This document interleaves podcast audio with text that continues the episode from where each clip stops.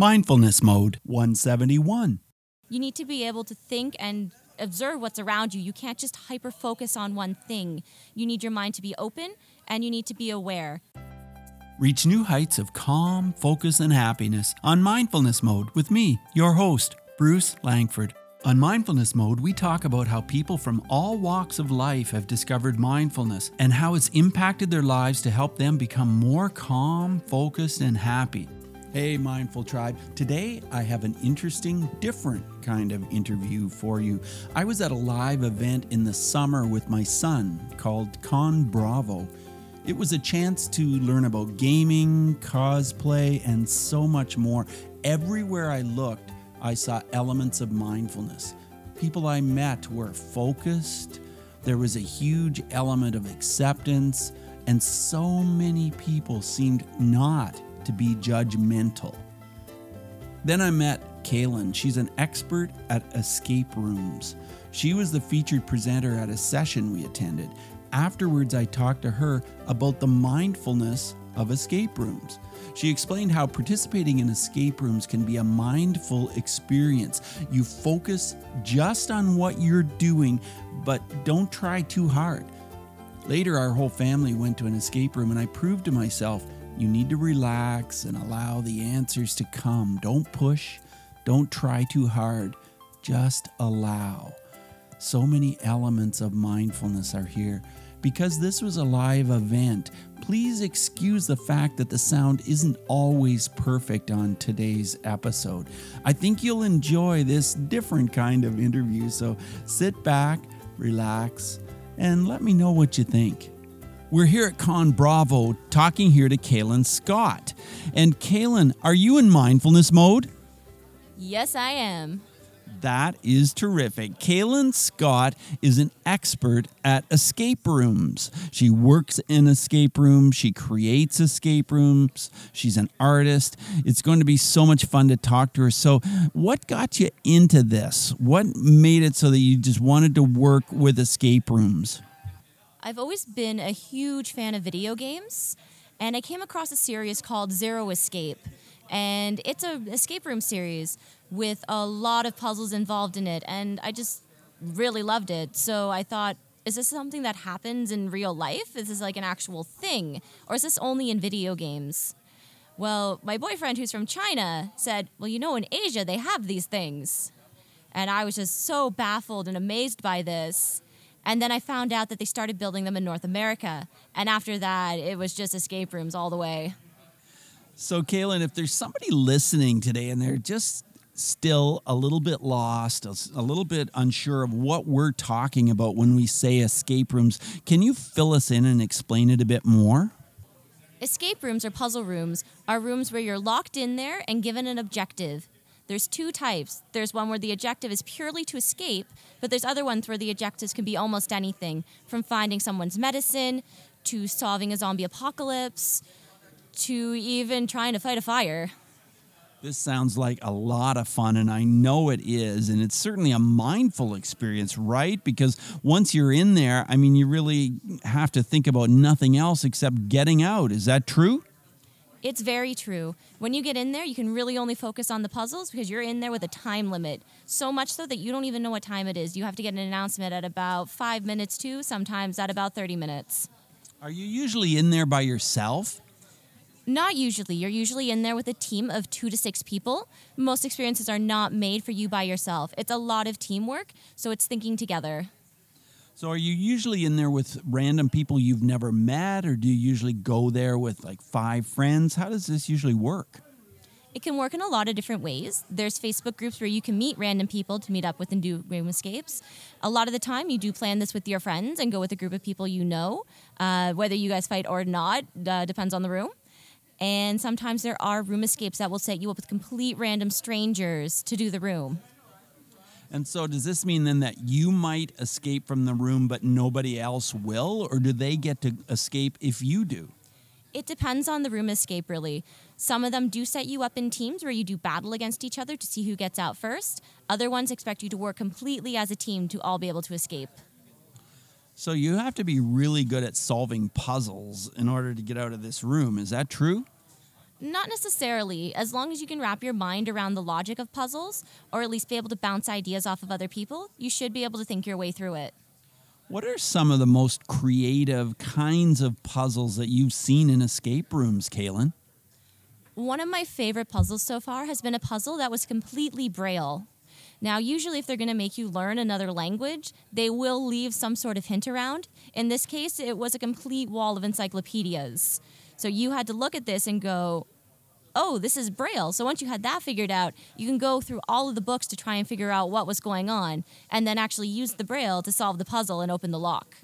That sounds like a lot of fun, really challenging. Well, I understand there are escape rooms that just kind of uh, suddenly appear and maybe they're there for a month or a couple of weeks or a few months. Tell us about those. Those are pop up rooms. Now, they'll appear every once in a while and they're usually situated around a certain theme. Uh, Zero Escape, the game I mentioned earlier, does have a pop up one that's currently going around in the States. It should be coming to Canada. Uh, no quite sure on the date when, but it will be coming to Canada at some point. Uh, there's other ones such as Dracula's Library, Casa Loma, and other ones that do pop up uh, but have made permanent homes in Toronto. So you help to create escape rooms. Can you explain what you actually do in that role?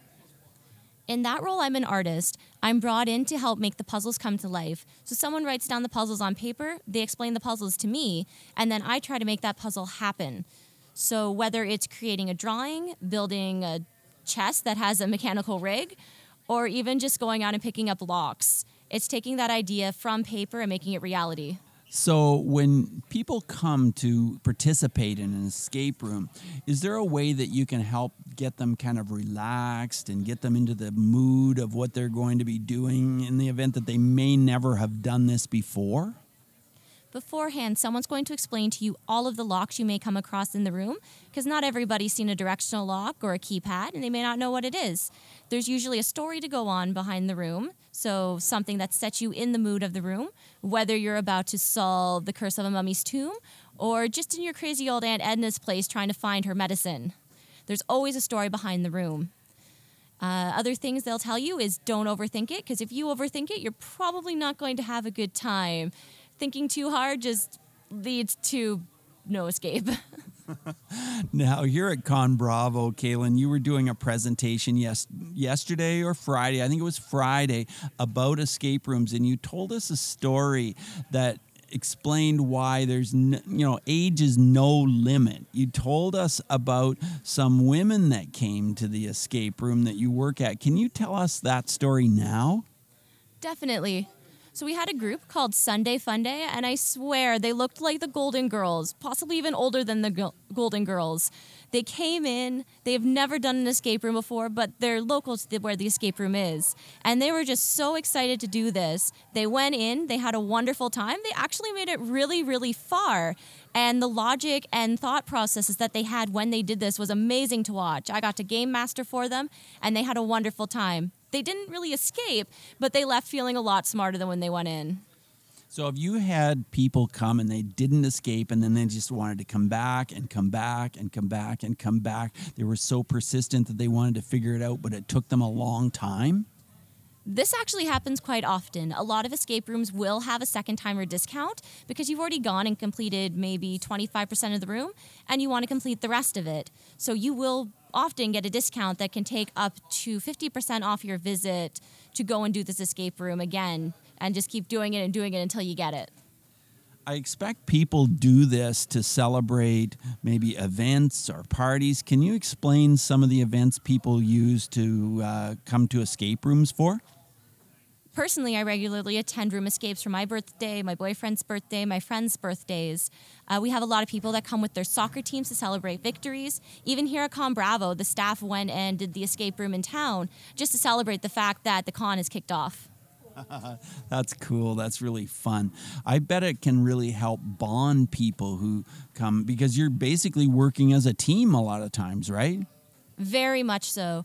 Uh, we had a mother that booked her daughter and her boyfriend, who she was fighting with at the time, to go into the room together. Um, she said, You're probably going to see some yelling and everything, but by the end of it, the relationship was actually really strong. They came out very happy and uh, worked through the differences because they had to work together. I'm wondering if there's sometimes humor in escaping. Can you tell us some humorous uh, escape rooms or some humorous scenarios within the, the escape rooms? One of my favorite ones that I've run into is a scale. Now, a lot of people are scared to step on scales, so people just will avoid the scale. But you actually have to step on the scale, and it's going to read the wrong weight every time. It's going to read the same weight for anybody that steps on it. And the people that come in there are have very different reactions to it. There's people that'll sit there and go, "Oh, this scale's very complimentary," and other people like, "The scale says I'm fat." But a lot of people tend to just avoid the scales altogether, and it's kind of hilarious to watch. And honestly, if you're in an escape room, the point is to check everything. So don't just avoid it because you're kind of scared of it. Check it out.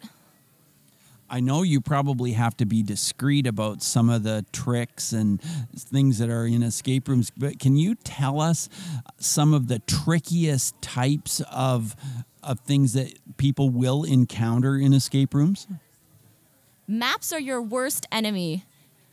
A lot of escape rooms will use old maps, and you're going to have to calculate coordinates. So if you're really good at map reading, awesome. Uh, my friends and I are not.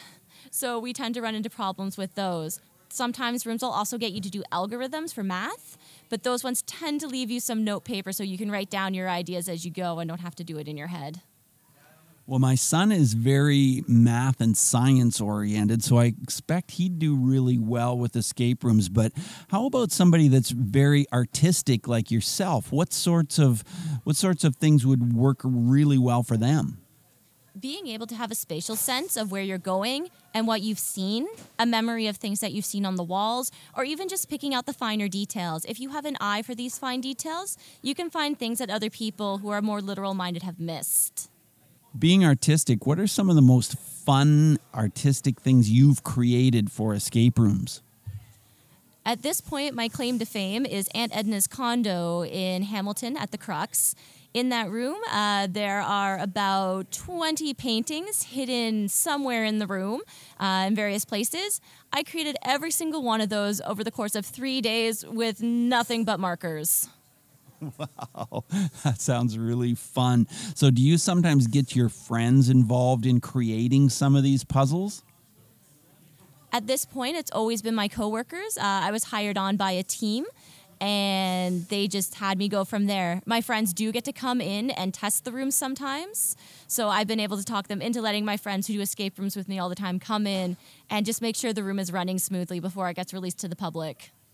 Kaylin, now that you've mentioned about pop ups, I wonder do people often talk to you about maybe creating an escape room for them? Maybe they have an extra room somewhere or an office or something like that. Do you have people requesting that from you?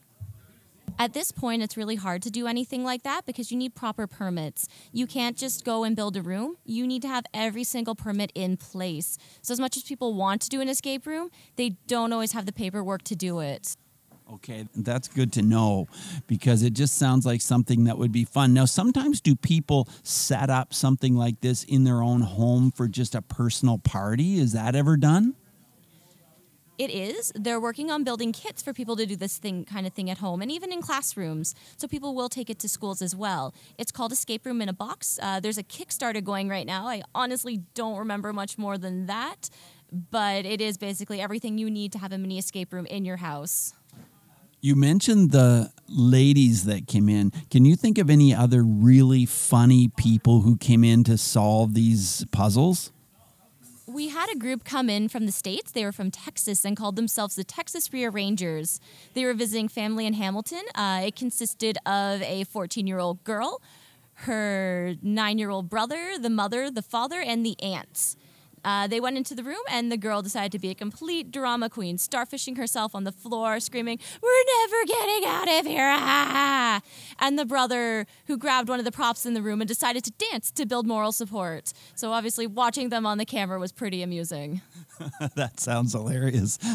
Kaylin, how about some people who have come into the room and they've just been too serious and just not been able to kind of relax with it? Have you ever had anything like that happen? Definitely not everybody feels comfortable going into the room. You'll get a lot of questions beforehand, but some people will go in there so serious and so focused on trying to solve this that they kind of put themselves in a corner. You need to be able to think and observe what's around you. You can't just hyper focus on one thing. You need your mind to be open and you need to be aware. You need to rely on your teammates. You're not a one man army in this situation. You know, it just sounds like fun. I can't think of anything negative about it at all. But then I was talking with someone yesterday about Pokemon Go, and even though that seems like a fun, enjoyable activity, there is some negativity around it. Is there any negativity around escape rooms at all that you've heard? There's been a couple people that give bad reviews to escape rooms. We've had people come in that just don't enjoy themselves. They find the puzzles too hard or they're too frustrated because they didn't beat it. People tend to get upset when they lose and they're not very happy when they lose. So you do have some people that feel a little bit like a sore loser and say they're never coming back or doing anything like it again, which is kind of sad because you would like to see people try it again. Maybe not the one that you work at, but trying other ones because every escape room's a bit different. And just because one room wasn't your cup of tea doesn't mean there isn't going to be a room that's your cup of tea. I think you mentioned that escape rooms started in Asia. Could you tell us a little more about that and then when and where they moved in North America and what the order was? Are they all over North America? Tell us that. Escape rooms originally started from video games, uh, things like Maniac Mansion and Dizzy, both of which were American made and a UK based game. But Asia likes to have the pop ups and the cafes and interesting things like this. And they have a lot of game shows that incorporate some of the dangers and puzzles of escape rooms. So it's kind of a normal, natural step that they went into escape rooms. Now, further from that, uh, North America, the States specifically, saw this happen and started picking it up, thinking, oh, this is fun. Same thing that they did with maid cafes. And Canada's shortly followed suit and now it's all over in the UK as well and parts of Europe. So basically, you can find escape rooms in any major city in Canada or US, is that right? Or even in Australia? At this point, I know of two in Australia. To be honest, I don't remember the names. Uh, there's one in New Zealand that I know of. There is one in Russia, one in Germany. There's about four in England that I know of, one of which takes place at an actual haunted castle. Uh, Right now, there's too many in the States to count. Same with Canada. I don't know of any in Mexico or South America or Africa, though. I can't wait to experience this. I have not experienced an escape room yet. My son has on a number of occasions, so I'm really looking forward to it. Anything to add that you'd like to fill us in with before some of us go out and get our own experiences in escape rooms? Don't go in there overthinking things. Remember the KISS rule keep it simple, stupid. Or else you're going to have a bad time and it's not going to be very fun for you. Because nobody wants to go in there and hurt themselves thinking too hard for something that turned out to be really simple. Well, it is going to be a mindful experience, that's for sure. And I think it's going to be not only mindful, but it's going to be fun and uh, just really something that I will not forget anytime soon. So, Kaylin, thanks so much for joining us here on Mindfulness Mode. You're welcome. Have a great rest of your day, Kaylin. You too. Thanks. Bye now. Bye. Thank you so much for joining us today on Mindfulness Mode. For insightful blog articles and show notes for every episode, check out mindfulnessmode.com. If you've enjoyed this podcast, you could help us out by clicking on the iTunes link on our website and leave a rating and review. Till next time, Mindful Tribe, use what we've learned today to reach new heights of calm, focus, and happiness. Stay in the mode